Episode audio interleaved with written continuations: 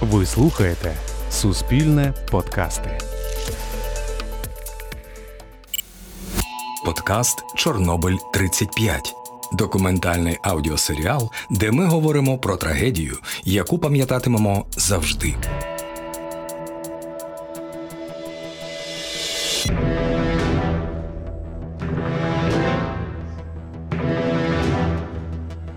Чорнобиль 35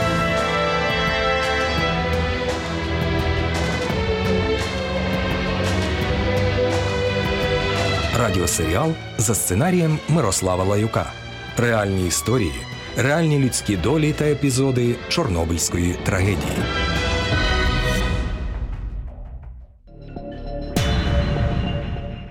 «26 квітня о першій годині 23 хвилини 46 секунд у небі над містом Прип'ять піднялася дивна червонава заграва.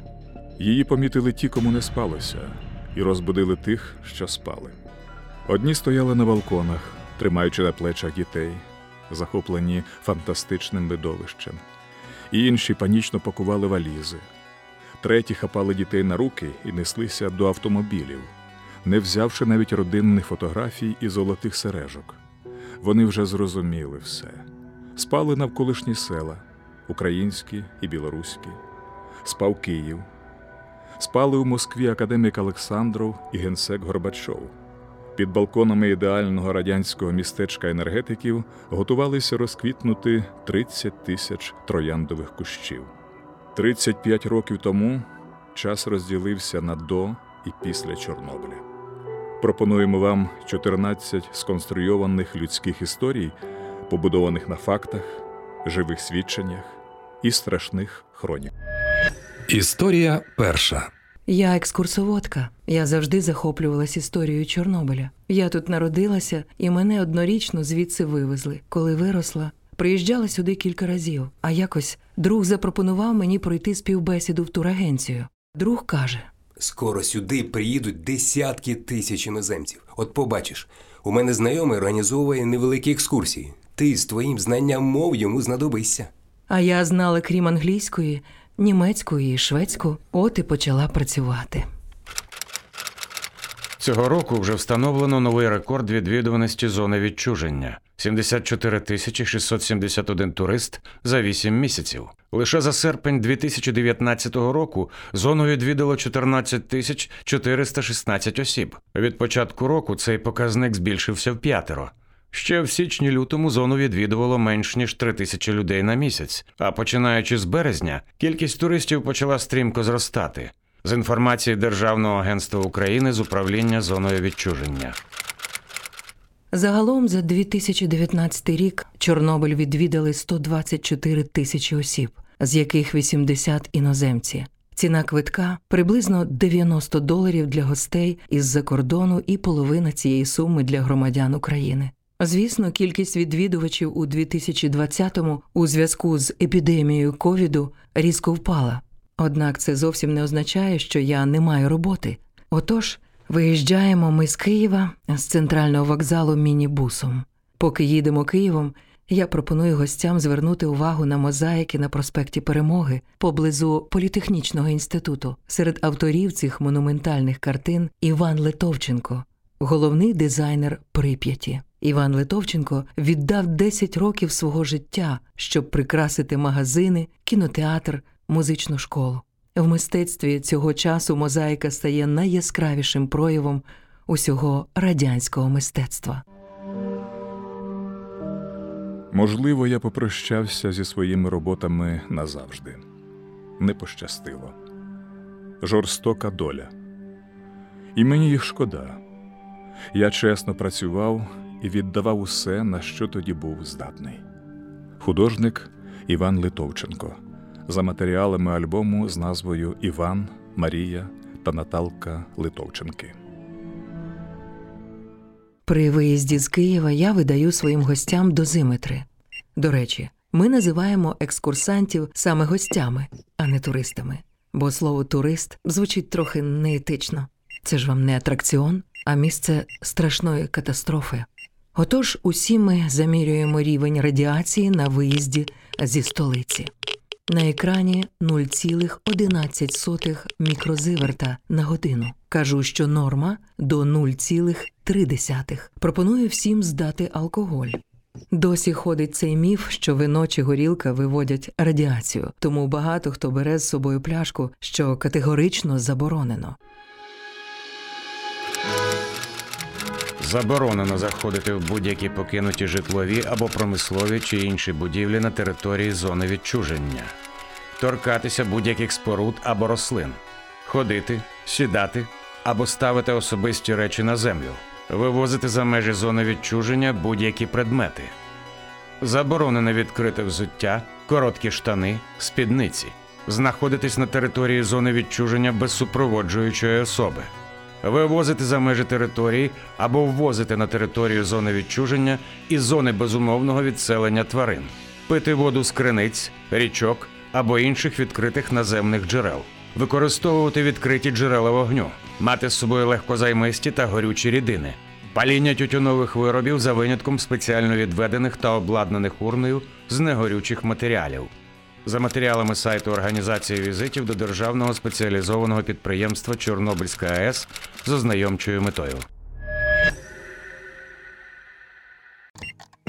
Коли ми з гостями під'їжджаємо до пропускного пункту дитятки, всі трохи нервують, хоч дозиметр показує 0,18. Нагадую, безпечні до 0,3.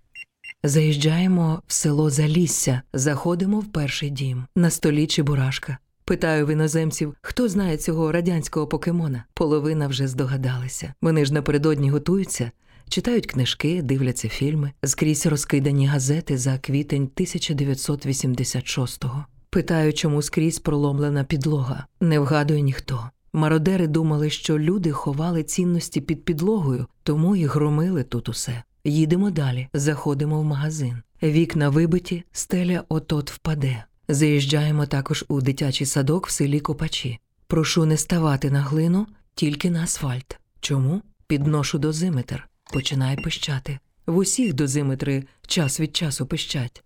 Вдалині видно саркофаг над четвертим реактором. Всі починають фотографувати. Всіх цікавить ржавий або рудий ліс. Це біля 10 квадратних кілометрів території, на якій росли хвойні дерева. Вони отримали найбільшу дозу викиду радіоактивного пилу, тому стали ніби іржавими. Деякі дерева навіть світилися вночі через реакції різних елементів. Їх звалили бульдозерами і поховали. Заїжджаємо у прип'ять. Підношу дозиметр до каналізаційного люка. Гість із Канади відстрибує 100, 200, 300. Якщо в сільській місцевості змита дощами радіація пішла в ґрунт, то тут вона потекла в каналізацію. Ми ходимо проспектом Леніна, заходимо на міську площу. Готель Полісся, ресторани, басейни, трояндові кущі. Колись тут вирувало життя а в одному з цих будинків був мій дім. За готелем колесо огляду. Це колесо не працювало жодного дня. Його мали відкрити через кілька днів, 1 травня 1986 року. Далі йдемо на стадіон Авангард. А ось і футбольне поле. Кажу і показую на ліс. Де? питають. Ну ось. Знову показую на лісок. Не вірять, поки не підходимо до трибун. Доля стадіону така ж, як і у колеса огляду, його так і не відкрили, а поле заросло деревами.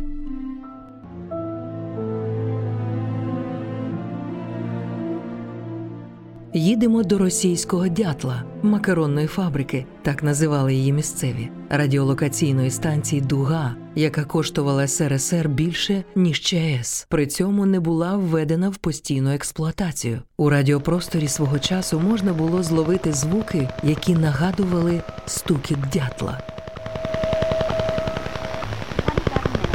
Макаронна фабрика бо влада, як то кажуть, вішала всім на вуха лапшу. Наприклад, брешучи, що ця антена для прогнозування погоди, побудована на початку 70-х, одна з найяскравіших пам'яток холодної війни, призначена для виявлення запусків міжконтинентальних балістичних ракет. Однак вона часто давала збої, вловлюючи північне сяйво і розцінюючи його як загрозу. Ми заїжджаємо також до саркофага, де можна фотографуватися тільки з однієї дозволеної точки.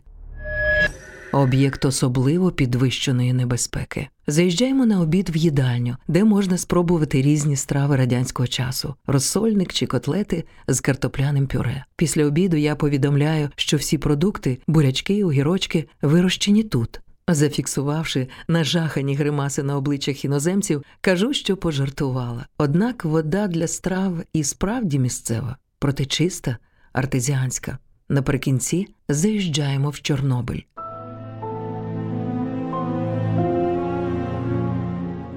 Він дуже нагадує звичайне село.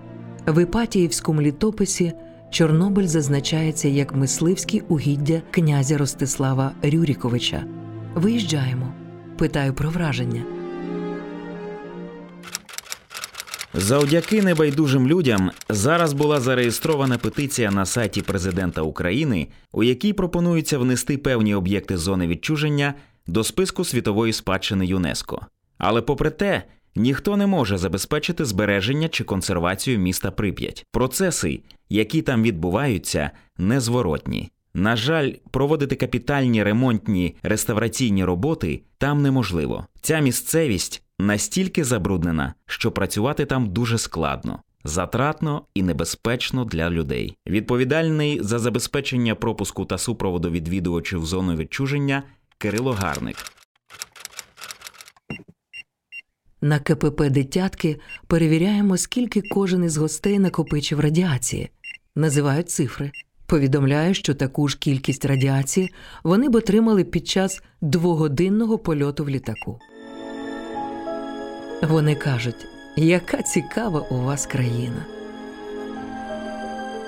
А я згадую розповіді батьків про нашу квартиру в Прип'яті, де вони були щасливими і де ніхто ніколи не житиме.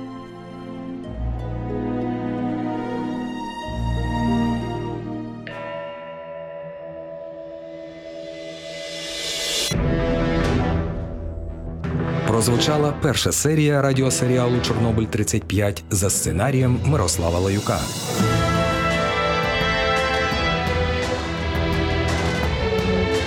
У проєкті взяли участь актори Ольга Сумська, Віталій Борисюк, Олексій Богданович, Дмитро Завадський, Павло Піскун, сценарій Мирослава Лаюка, продюсерка проєкту Наталя Коломієць.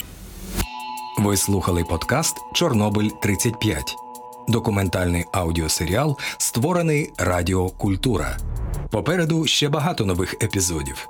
Щоб не пропустити, підписуйтесь на нас у SoundCloud або у подкастах Google та Apple.